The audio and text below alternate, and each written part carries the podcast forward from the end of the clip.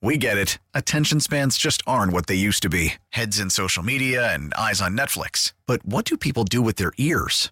Well, for one, they're listening to audio. Americans spend 4.4 hours with audio every day. Oh, and you want the proof? Well, you just sat through this ad that's now approaching 30 seconds. What could you say to a potential customer in 30 seconds? Let Audacy put together a media plan tailor made for your unique marketing needs. Advertise with Audacy. Visit ads.audacy.com.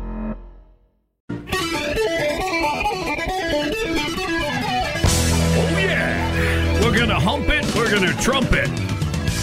Happy Wednesday. It's a happy hump day, Trump day.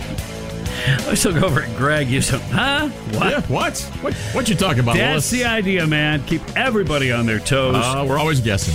It is 608 Time Check brought to you by Hayes Jewelers, where the answer is always yes. It's the Bob Rose Show. Greg Cassidy is here. Welcome, Israel. That's going to be your top story for a while. Um, recent news missiles are being fired uh, into northern uh, Israel. So I guess I'm assuming that's Hezbollah and firing rockets in from Lebanon. So, uh, you know, the fight continues. And, real, I mean, really just really getting started. I mean, uh, Israel's Yeah. putting their pieces together. I have a story here. First plane carrying U.S. armaments arrives in Israel. And IDF says that's a key part of regional security and stability.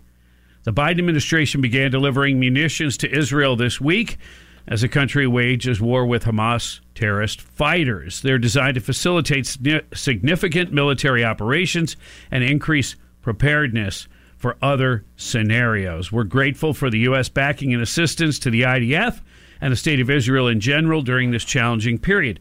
Okay, so, you know, President Biden came out you know, strongly made made his first statements initial when the attack uh, came out, and then and he was nowhere to be seen for a little bit, and then he popped back out again the other day, and um, gave a, a strong speech in many ways. Make no mistake about it, uh, we've got Israel's back. He was saying the right things. Right. Uh, he omitted though any mention whatsoever of you know the head of the snake, if you will, or serpent, and that is Iran. The word Iran never came out of his mouth. And it's interesting because there's been the banter, the talk about the $6 billion, you know, for uh, releasing some Americans that are being held and unfreezing some of these assets and if they were being used for terrorist uh, activities. Well, it's the number one state sponsor of terrorism. So if you know you've got this money coming in, this this pot of money, you just take from your other money and then you refill that whatever. I mean, Sure. come on. It's yeah, I know it's supposed to be used for humanitarian purposes, non-military whatever. It's held in a bank in Qatar. Qatar is, uh, you know, uh, Hezbollah is all friendly with the uh, that particular bank where the money's even being held at. So uh, they're kind of, I don't know, playing a game uh, with us a little bit. And I say they, I mean the Biden administration. And the Biden administration has been playing the game, you know, kind of with Israel and Iran all along. Why are they constantly trying to appease Iran? What, what's what's really what's behind that? They're very uh, they're a dangerous adversary and foe of ours. And I mean, they say things like we like to wipe Israel off the map, and then you know we'll go after America, the devil, etc. So, wh- wh- why why would you want to appease them um, and supposedly work with them? Oh well, if if we're friendly with them, we can kind of contain their nuclear program to some extent. That's baloney. Doesn't work that way. No, and it hasn't worked.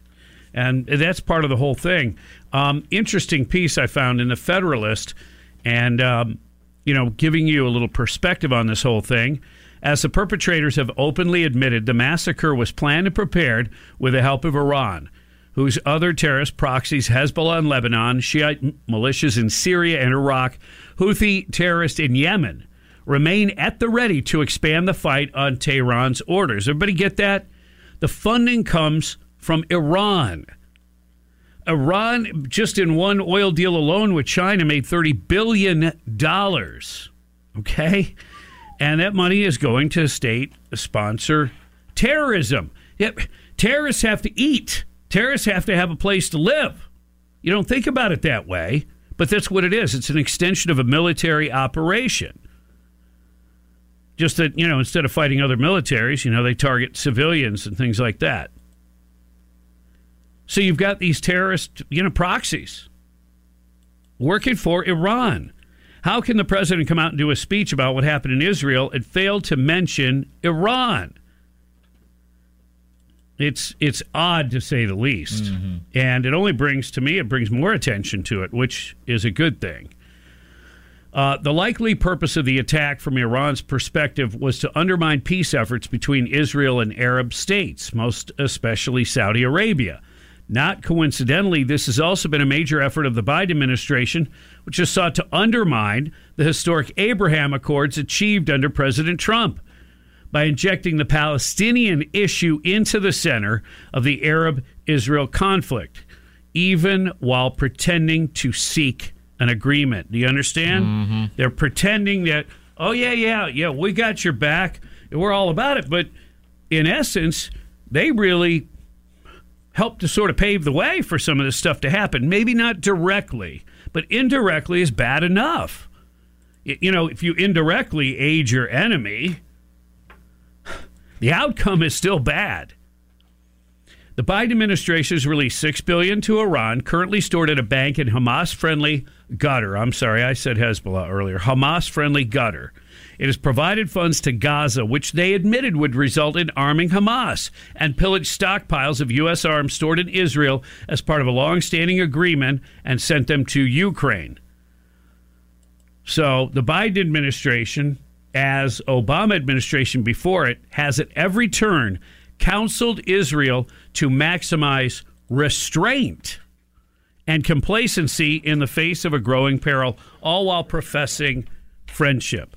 That was from the uh, uh, the Federalist, and it goes on from there. But uh, Kyle uh, Shideler wrote that piece, and and I just thought it was very interesting and he also talks about uh, Nikki Haley saying the attack represents an attack on America. Or then there's the gutter friendly Senator Lindsey Graham issuing threats against Iran. It's mere hmm. fecklessness and bravado. And it's true.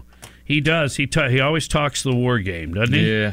Let's go to the Davis Gainesville Chevrolet Skylines. And Shep, you're on the air.